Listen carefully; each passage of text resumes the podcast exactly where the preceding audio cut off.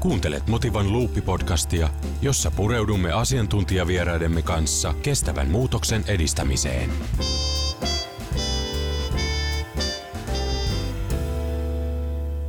Tervetuloa Motivan Luuppi podcast-sarjan pariin.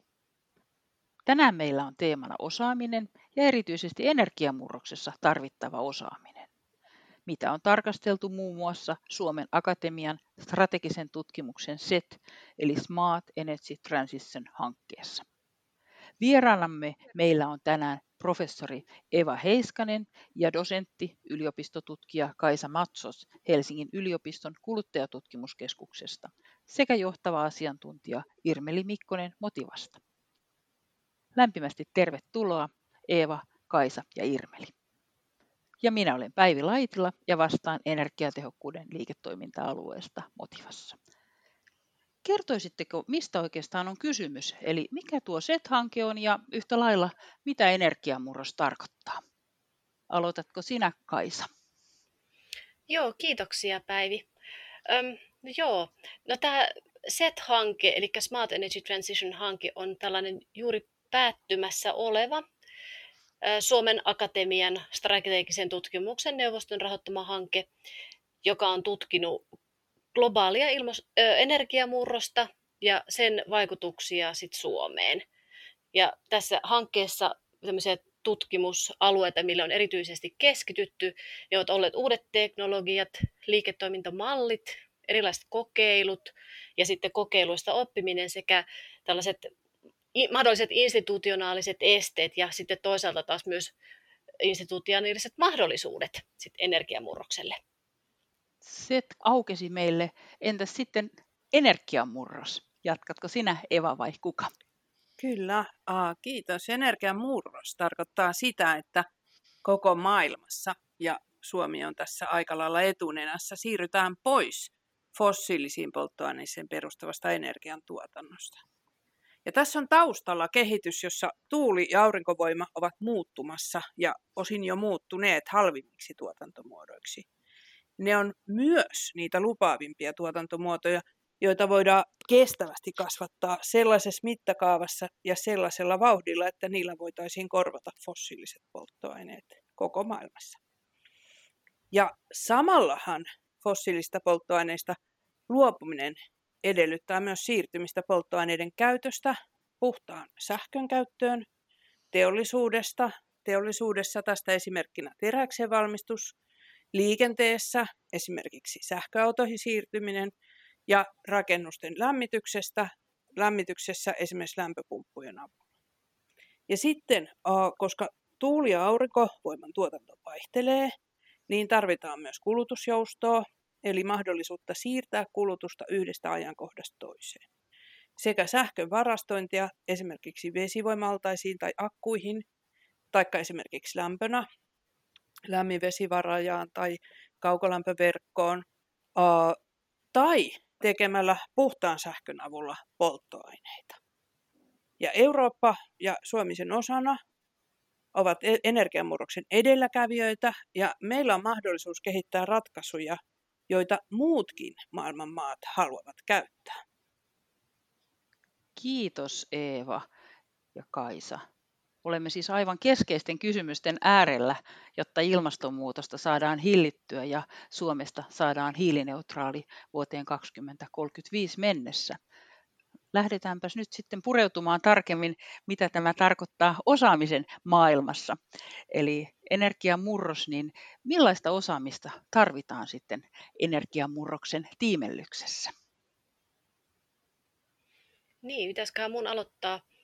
Öm, musta oli aika jännittävää, että vähän aika sitten, ehkä joku viikko sitten, oli jossain tämmöisessä iltapäivälehdessä siitä, että työelämä tarvitsee nyt generalisteja – mikä on mun mielestä aika jännittävää kehitystä siihen, kun musta aika monta kymmentä vuotta on nyt puhuttu siitä, että pitäisi olla erityisosaamista, pitäisi keskittyä ja erikoistua johonkin. Niin nyt kun miettii tätä energiamuurrosta, niin ajattelisin, että tarve ei ehkä kuitenkaan ole niinkään sit näille generalisteille, vaan meidän tutkimuksissa on noussut esille, että tarvittaisiin tällaisia hybridiosaajia. Eli se, se tarkoittaa ehkä nyt sit sitä, että uutena vaatimuksena onkin se, että pitäisi hallita useita erikoisosaamisia niin yhtä aikaa. Et esimerkiksi jossakin rakennuksilla työssä teki, olevilla ihmisillä niin tulisi olla niin tällainen laajempi yleisymmärrys kokonaisuudesta ja kuinka eri osat liittyy yhteen. En nyt väitä, että näin ei tähän mennessä olisi, mutta ehkä se on niin kuin tavallaan vielä syvempää ja niin kuin tarkempaa se tieto, mitä pitäisi jatkossa olla. Erityisesti se korostuu vaikka niin nolla-energiatalojen rakentamisessa tai kun tehdään kotiin vaikka energiaremonttia tai asennetaan jotakin maalämpöpumppu-sovelluksia lämmitykseen, tai sitten jos asennetaan sekä maalämpöpumppua ja aurinkopaneeleita sähkön tuotantoon, ja sitten tarvittaisiin joku älysovellus, joka sovittaa näitä yhteen. Eli kaikki tämmöinen niin laajempi ymmärrys niin useammalta tämmöiseltä spesifiltä alalta olisi ehkä se, mitä tulevaisuudessa tarvittaisiin. Kiitos Kaisa. Miten Eva tai Irmeli näkee tämän asian? No ihan niin kuin Kaisa sanoi, että tarvitaan toki uusien ratkaisujen kehittäjiäkin, mutta painottaisin, kuten Kaisa tässä, niin ratkaisujen käyttöönottoon liittyvää osaamista. Monet tärkeät ratkaisut on jo keksitty, esimerkiksi aurinkopaneeli, lämpöpumppu, sähköauto ja sähköauton latauspiste on kaikki keksitty. Mm. Nämä, nämä ovat esimerkkejä hajautetuista ratkaisuista, joiden toteuttaminenkin vaatii paljon osaamista. Ei sinänsä mitään rakettitiedettä, vaan esimerkiksi sellaista osaamista, että osaa laskea asiakkaan energian tarpeen ja sen ajoituksen ja sitten mitottaa järjestelmä sen mukaan ja osaa asentaa järjestelmän niin, että se on turvallinen eikä vahingoita mitään kiinteistön osaa. Tästä esimerkkinä vaikkapa aurinkopaneelien asentaminen katolle niin, että läpiviennit tehdään tiiviiksi ja vesi ei pääse niistä halumaan vesikaton alle. Ja että se kaikin tavoin tämä järjestelmä vastaa asiakkaan tarpeisiin, että asiakas osaa käyttää sitä oikein ja seurata sen toimintaa.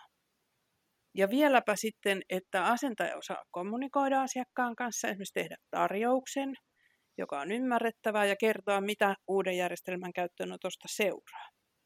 Mikään näistä asioista ei ole kovin vaikea, mutta asiakkaat ja toimintaympäristöt on erilaisia, joten pitää myös osata itse tehdä havaintoja ja sovittaa ja soveltaa esimerkiksi laitetoimittajien tarjoamaa tietoa kuhunkin ympäristöön ja kullekin asiakkaalle.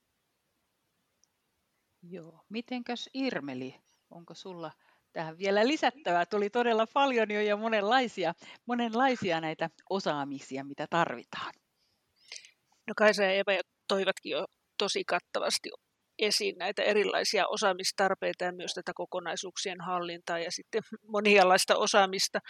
Mutta ehkä nostaisin vielä tuota, niin, ja tämä nyt koskee varmasti ihan kaikkia, kaikkia toimijoita tuota, niin ihan, ihan sieltä tuota, niin johtotasolta, mutta myös ihan sinne eh, konkreettiseen tekemiseen, että tämä kokonaisuuksien ymmärtäminen ylipäätään on, on tärkeää. Ja no, esimerkkinä esimerkiksi vaikka rakennustyömaalla, että eri tehtävissä toimivat, eri työvaiheita tekevät, niin tulisi kaikkien huomioida, että miten se oma työpanos liittyy muihin työvaiheisiin ja miten voi sitten omalla toiminnallaan vaikuttaa muidenkin työn sujuvoittamiseen ja siihen, että se saadaan, saadaan sellainen jatkuva ketju ja tuota, mahdollisimman hyvä lopputulos sille työlle.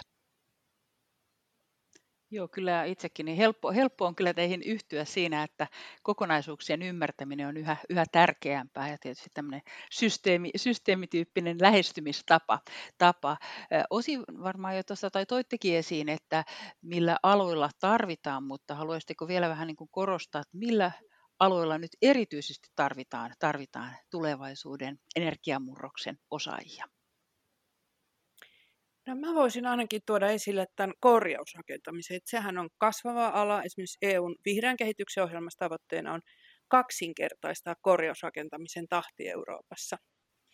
Ja korjaaminen on tietysti myös tärkeää meidän kansallisvarallisuuden, eli rakennuskannan ylläpitämiseksi.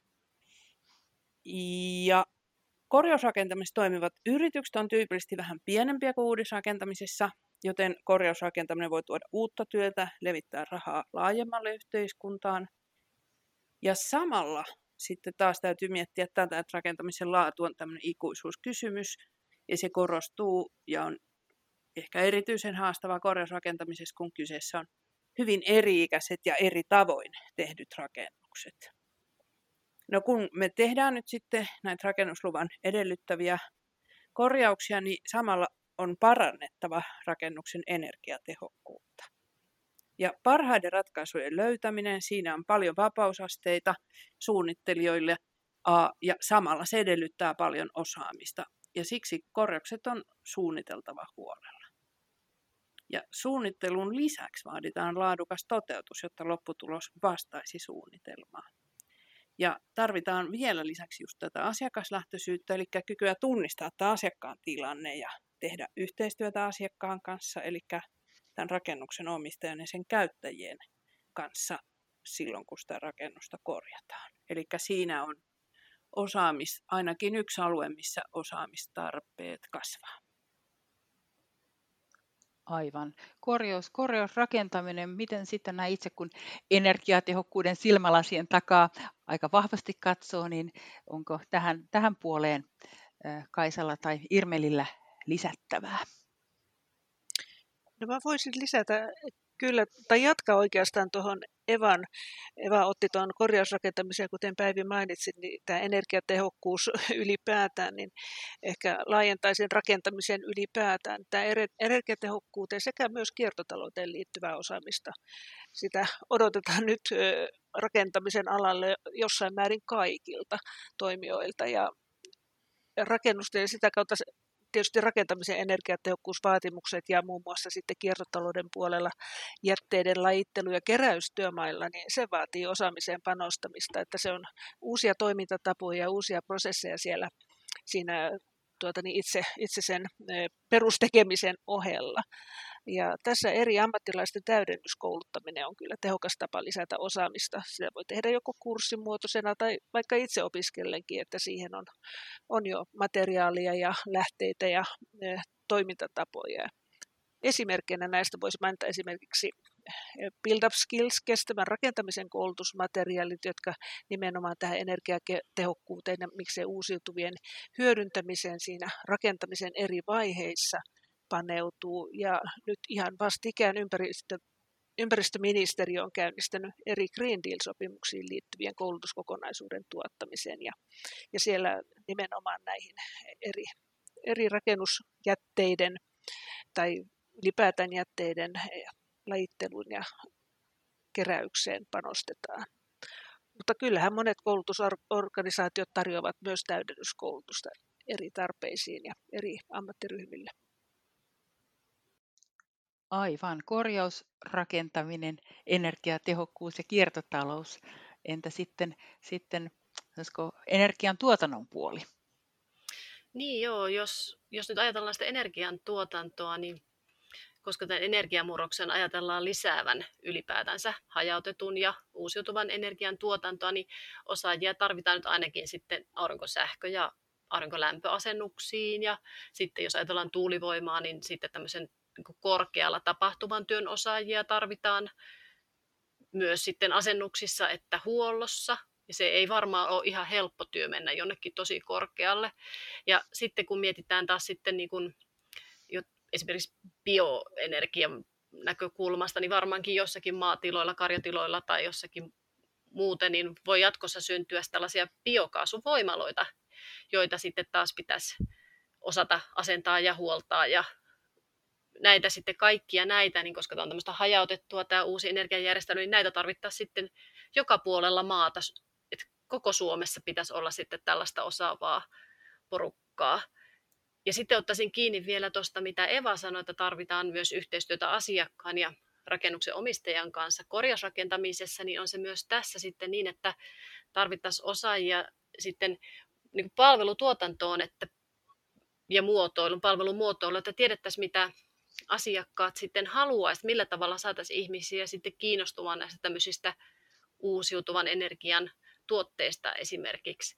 että kun kysyntäjousto on yksi sellainen, mitä on pidetty yhtenä hyvin tärkeänä tämmöisenä uudenlaisena energiasektorin ominaisuutena ja kenties sitten palveluna, joten pitäisi olla osaajia, jotka osaisivat tehdä sitten toimivia ja kustannustehokkaita kysyntäjoustojärjestelmiä ja jotakin mahdollisia paketteja esimerkiksi kysyntäjoustosta ja uusiutuvan energian tuotteista ja kuinka, kuinka niin kuin loppuasiakkaat saisi näistä kiinnostumaan. Tällaista palvelumuotoiluosaamistakin energiamarkkinat varmaan tarvitsee jatkossa enemmän.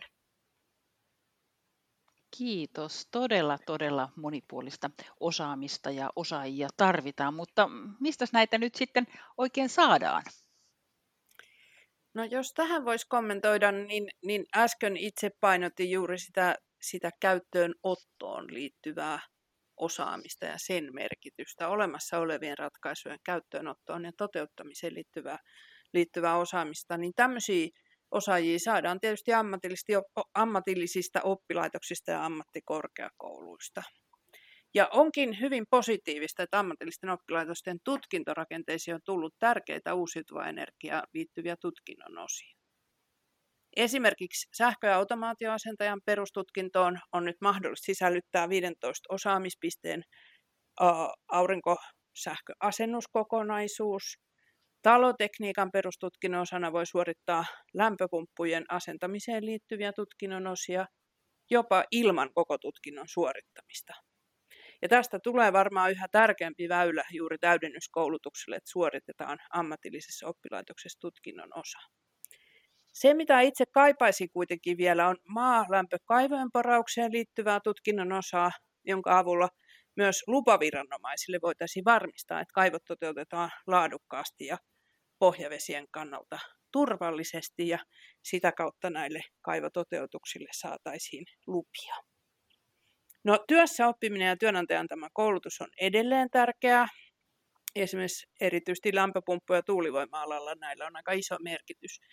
Mutta itse painottaisin, että tämä julkinen koulutustarjonta on myös hyvin tärkeä, jotta kaikilla on mahdollisuus päästä kiinni osaamiseen ja myös pienet yritykset ympäri maata, kuten Kaisa sanoi, saavat osaajia palvelukseensa. No sitten ehkä, jos tähän vielä jatkoksi voi lisätä, niin, niin tietysti on tärkeää huomata, että energiamurros tuo myös uusia osaamisvaatimuksia ihan alan ulkopuolella. Esimerkiksi isännöitsijöiden osaamistarve korostuu, kun nyt on odotettavissa, että kiinnostus aurinkosähkön hyödyntämiseen asuinkerrostaloissa kasvaa. Ja tämä tuotettu sähkö voidaan nyt jyvittää asukkaille, eli tehdään enemmän ja isompia järjestelmiä. Myös kiinteistöhuollon osaamistarve kasvaa, kun taloyhtiöihin tulee yhä enemmän uusia järjestelmiä, joita täytyy seurata ja mahdollisesti huoltaa. Hyvä, kiitoksia, kiitoksia. Tota, miten sitten, riittääkö meillä osaavaa työvoimaa, haasteita ja vaatimuksia riittää ja ikäluokat pienenee ja muuta, että miltä, miltä tämä tilanne näyttää teidän silmälasien takaa? Niin, tämä on hyvä kysymys, eikä siihen varmaan ihan semmoista yksiselitteistä vastausta. Mutta mietin just sitä, että kun nyt meillä on tavoitteita siitä, että vanhoista öljykattiloista esimerkiksi luovuttaisiin lämmityksessä ja siihen myönnetään nyt erilaisia tukia. Erittäin kannatettava ajatus, mutta mietin, että tuleeko esimerkiksi siinä tekijöistä pulaa, että jos nyt vaikka vaihdettaisiin tällä hetkellä 5 prosenttia kattiloista vuodessa ja jos haluttaisiin nyt sitten tuplata tämä luku kasvattaa se siis 10 prosenttia vuodessa, niin se itse asiassa tarkoittaa sitten kuitenkin 100 prosentin lisäystä siinä työvoimassa, jota tarvitaan niin kuin vuosittain sitten enemmän. Et, mm, se on aika hyvä kysymys. Juu, um, itse ehkä ajattelen, että tuo oppivelvollisuuden laajentaminen voi aikaa myöten tuoda hiukan helpotusta tähän mainitsemaasi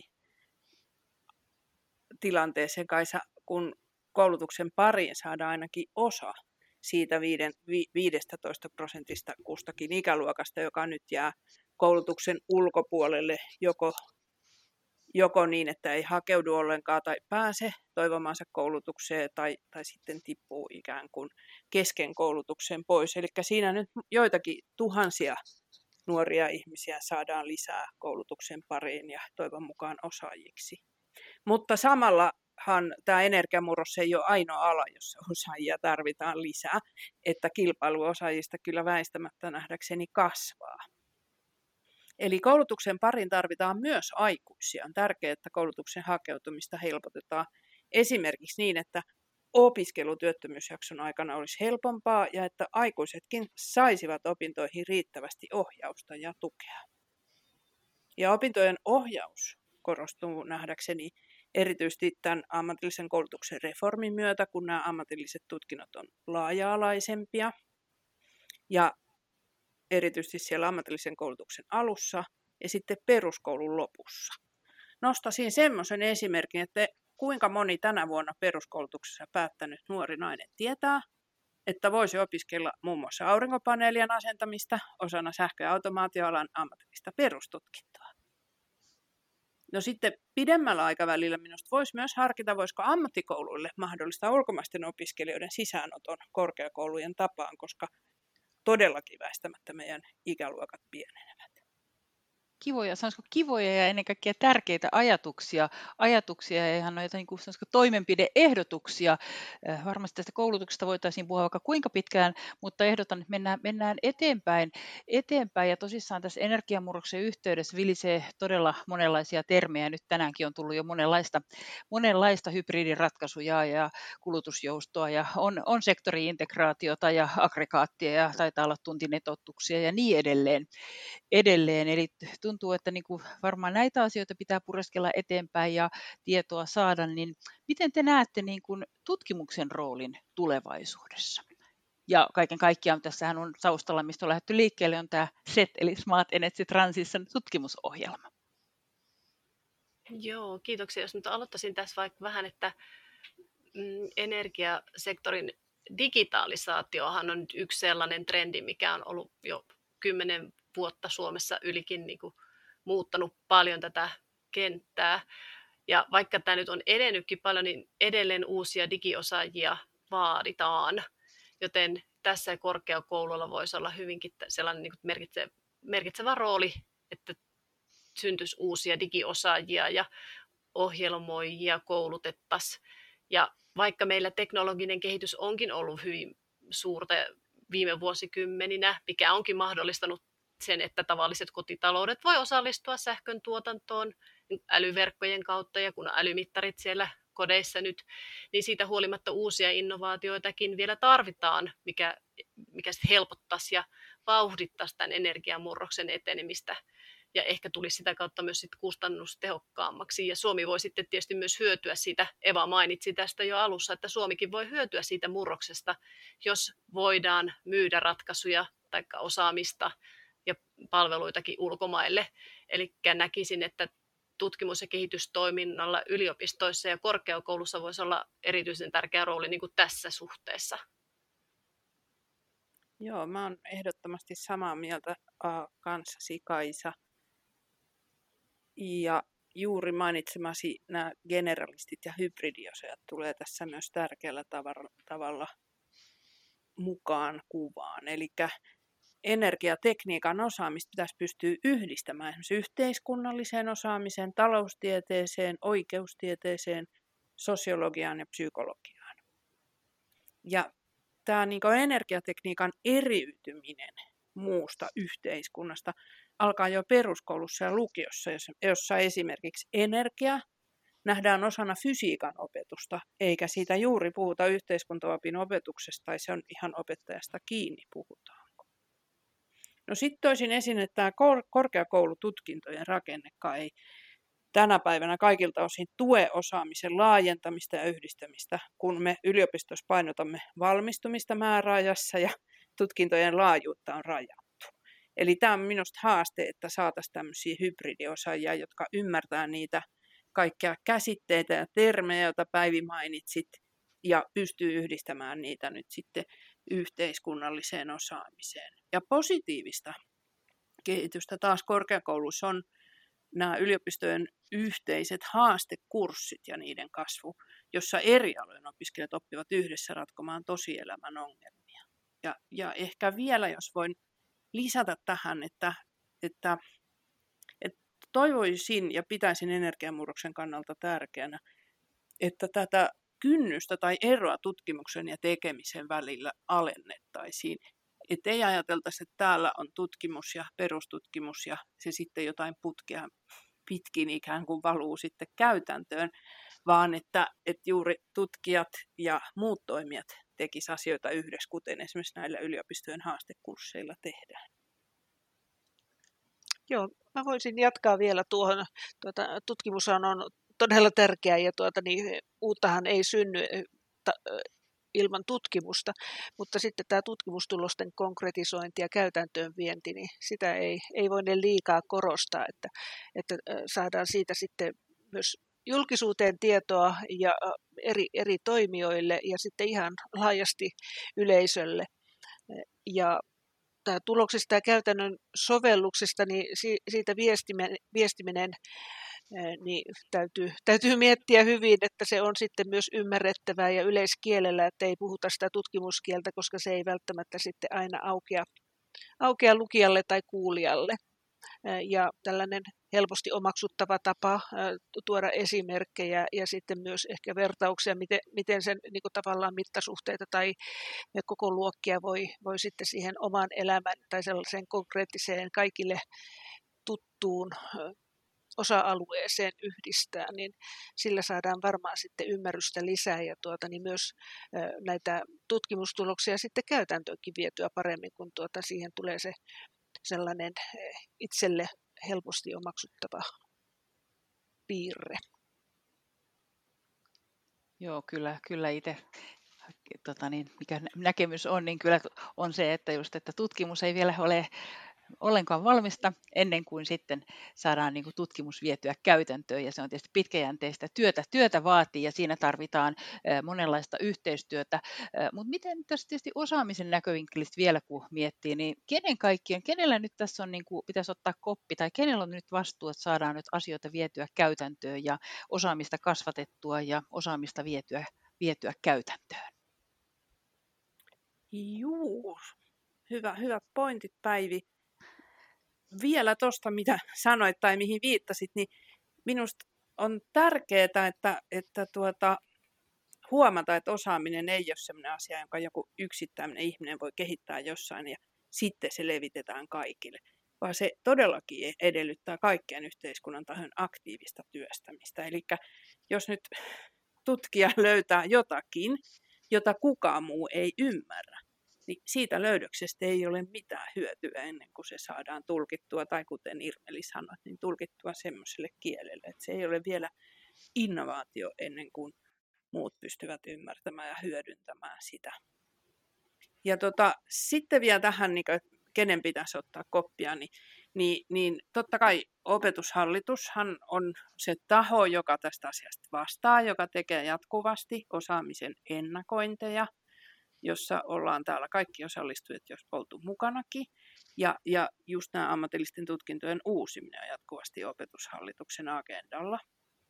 Tämä energia-ala kehittyy nopeasti, joten sinne olisi hyvä saada lisää resursseja. Minusta on ollut tosi hienoa, että oppilaitokset itse ovat seuranneet markkinoiden kehitystä ja kehittäneet itse paikallisia tutkinnosia, joista niin nämä valtakunnalliset tutkinnosat ovat poikineet. Ja lisäksi haluaisin tuoda esille, että minusta on tosi tärkeää, että ammatillista koulusta ei tämmöisessä murrosvaiheessa saa nähdä vaan olemassa olevan osaamisen siirtämisenä, vaan se on todellakin uuden osaamisten kehittämistä. Ja koska energiajärjestelmä levittäytyy energiamurroksessa laajemmalle yhteiskuntaan, niin tämä osaaminen koskettaa monia. Itse asiassa kaikki, jotka omistavat rakennuksen tai sen osan, tai ajoneuvon tai joutuu käsittelemään sitä työssään, ja siksi tämmöisen niin yhteisen tilannekuvan muodostaminen on tosi tärkeää. Me ollaan aloitettu se SET-hankkeessa, mutta olemme lähinnä ehtineet kommunikoida edelläkävijöiden kanssa, ja tätä työtä täytyy jatkaa. Motiva varmastikin tekee sitä, että myös muut kuin asiantuntijat ja harrastajat saadaan samalle kartalle. Ja sitten, koska tosiaan tämä energiajärjestelmä koskettaa kaikkia, uusi energiajärjestelmä vaatii kaikkien aktiivisuutta, on ihan perusopetustakin uudistettava. Tämmöistä niin aktiivista asennetta energiajärjestelmää voidaan kasvattaa esimerkiksi STEKin A-hakemuksesta koululle ilmaiseksi jakamilla voimalla oppimispaketeille, paketeilla, joiden avulla 7-9 luokkalaiset voi itse opetella aurinkosähköasennuksia. Ja tässä SET-hankkeessa me ollaan myös tehty kaksi peliä, joustatko ja kokeilulla lautapelit. Ja ratkaisu keskeisenä nämä oppimateriaalit voi myös niin auttaa sekä sen aktiivisen asenteen kehittämisessä, että myös nuorten ilmastoahdistuksen torjunnassa. Mä voisin jatkaa tuohon ehkä sen verran, että Eva tuossa mainitsi tämän perusopetuksen ja sitähän tuota, niin kunnissa annetaan ja kunnat tuota, niin, huolehtivat tuota, niin alueensa lasten ja nuorten koulutuksesta, mutta nämä kunnat on myös tuota, niin merkittävä tekijä hankkijoina, julkisina hankkijoina ja, tuota, niin, ja hankintoja tehdään, tehdään monella alalla. Ja siinä, siinä tämän niin kuin tavallaan kestävien hankintojen ja tuota, niin sitä kautta ympäristöystävällisten toimintatapojen ja, ja sitten energiatehokkuuden ja kiertotalouden ja tuota, niin, koko tämän niin, tavallaan energiamurrokseen liittyvien monien osa-alueiden varmistamiseksi, varmistamiseksi niin kuntien hankintaosaamista kasvatetaan eh, monilla alueilla ja tuota, muun muassa etsimällä ja hankkimalla uusia ratkaisuja näihin hankintoihin. Ja tässä esimerkiksi tällainen verkostomainen keino-osaamiskeskus niin on, on ottanut isoa roolia ja siellä näitä hankintaprosesseja ja hankintakoulutusta toteutetaan. Ja kyllähän tietysti monilla muillakin alueilla, tuota, miksei tietysti yksityisellä sektorilla tehdään tuota, niin samantyyppisiä asioita, mutta jos ajatellaan niin tällaista isoa kokonaisuutta, niin e, kunnat monessakin mielessä ovat kyllä isossa roolissa tässä niin, e, niin perusopetuksen puolella kuin sitten ihan tuota, niin siellä käytännön toimijoina. Joo, kiitos Irmeli, kun nostit, nostit esiin. Tosissaan kyllä kuntien rooli tietysti yhtä lailla koulutuksen tarjoajana, sitten on näitä hankkijoiden tekijänä ja kunnissa on erittäin paljon vaikka kiinteistöjä ja noita, mistä on kovasti puhuitte jo aikaisemmin ja nostitte esiin, eli kyllä kuntien, kuntien rooli tässä kokonaisuudessa on erittäin merkittävä ja tietysti tässä nyt on selkeästi tullut esiin, että ei ole yksi taho, joka niin kuin tämän kokonaishaasteen ratkaisisi, vaan yhteistyöllä eteenpäin ja ennen kaikkea määrätietoisesti eteenpäin. eteenpäin. Mä luulen, että palataan vielä, vielä tuohon juuri päättymässä olevaan tähän mittavaan, mittavaan Suomen Akatemian strategisen tutkimuksen tähän SET, SET-hankkeeseen. Eli, eli jos vielä vähän sitä pohtii, niin te, kun kaikki, te kaikki ja me kaikki olemme olleet tässä mukana, niin mikä on ollut yllättävin tulos tässä useanta vuosia kestäneessä hankkeessa? Onko se yllättänyt? No jos voi aloittaa tästä, niin minulle kyllä oli yllättävintä, että tämä energiamurros, josta aloimme puhua vuonna 2015, sai niin nopeasti tuulta alleen ja valtavirtaistui esimerkiksi yritysten sitoumuksissa ja tiekartoissa – sekä ennen kaikkea nykyisen hallituksen kunnianhimoisessa hallitusohjelmassa. Ja kuluneen kuuden vuoden aikana on toki tapahtunut paljon muutakin kuin SET-hankkeen tapahtumia. Esimerkiksi Helsingin energiajärjestelmä muuttuu ennen kuulumattomalla vauhdilla. Ja juuri tämä uusiutuva energian kustannustehokkuus realisoitui tänä aikana samalla kun päästökauppa on alkanut tehdä fossiilisia polttoaineita vähemmän kannattaviksi. Ja koska energiainvestoinnit on pitkäaikaisia, on tärkeää olla ajoissa liikkeelle ja, ja, ja ne yritykset, jotka on ennakoinut tätä tilannetta, on nyt saaneet hyvän etulyöntiaseman. Ja ajoissa liikkeellä oleminen taas vaatii nimenomaan sitä osaamista. Joo, jos tähän jatkaa, niin on kyllä ihan samaa mieltä. Että mua on kanssa yllättänyt, ei ehkä niin kuin tutkimustulokset, vaan tavallaan se, että kuinka ne on otettu vastaan että miten, miten tavallaan ajan hermolla tämä meidän hanke ylipäätänsä niin kuin jo oli alusta asti, että miten paljon on tapahtunut sen aikana ja sitten meillähän tuli tukea myös silloin niin kuin eduskunnasta tähän, että sielläkin oli paljon niin kuin kiinnostusta ja että se, se niin kuin tosiaankin tämä asia on pullahtanut tänä aikana tavallaan ihan niin kuin pinnalle. Se on minusta ollut yllättävää, miten, miten avoimesti sitten tämä meidän hanke on esimerkiksi päässyt keskustelemaan niin kuin eri tahojen kanssa. Joo, on helppo, helppo kompata kyllä Eevaa ja Kaisaa, vaikka tietysti toimii itse, emme tu, Motivassa toimi tutkijoina, vaan valtion kestävän kehityksen, kehityksen yhtiössä viedään asiaa, asiaa eteenpäin ja tehdään yhä, yhä kestävämpää yhteiskuntaa yhteistyössä eri toimijoiden kanssa, mutta ihan, ihan samanlainen äh, fiilis tai ajatus on itsellekin tullut, että loppujen lopuksi asiat on aika nopeasti mennyt eteenpäin siitä, kun ohjelma lähti liikkeelle tutkimusohjelma. Se, että mistä sitten tämä ohjelma on saanut todella, todella paljon aikaan tuloksia, erilaisia julkaisuja, työpapereita, raportteja ja tosissaan www.smartenergytransition.fi verkko-osoitteesta löytyy erittäin paljon aineistoja ja kannustan, kannustan ihmisiä tutustumaan sinne. Siellä on myös tähän osaamista käsittelevää ihan, ihan uusinta, uusinta raporttia esillä. Luulen, että meidän on nyt pakko lopettaa, vaikka mielellään tästä pidettäisiin ihan kunnon oppitunti ja jatkettaisiin vaikka kaksoistunniksi asiaa. Eli tässä vaiheessa niin lämmin kiitos teille kaikille, Eeva, Kaisa ja Irmeli. Jatketaan yhdessä osaamisen kehittämistä ja sitä kautta kestävän, kestävän Suomen rakentamista. Eli siis mennään eteenpäin, josko uteliaan oppivin ottein kohti, kohti tulevaisuutta ja vähähiilistä Suomea. Kiitos. Kiitos Päivi. Kiitos. Kiitos. Kiitos paljon.